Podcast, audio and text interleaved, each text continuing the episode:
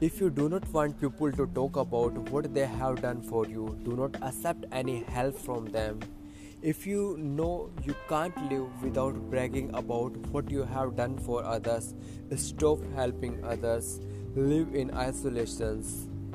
If you do not want to offend and do not want to offended by anyone, live in isolations, run far from the world human interaction has created.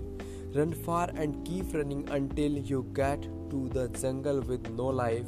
If you are not appreciate of what others have done for you, do not accept the best of them. Live alone and do everything for yourself alone and watch how life will treat you in isolation.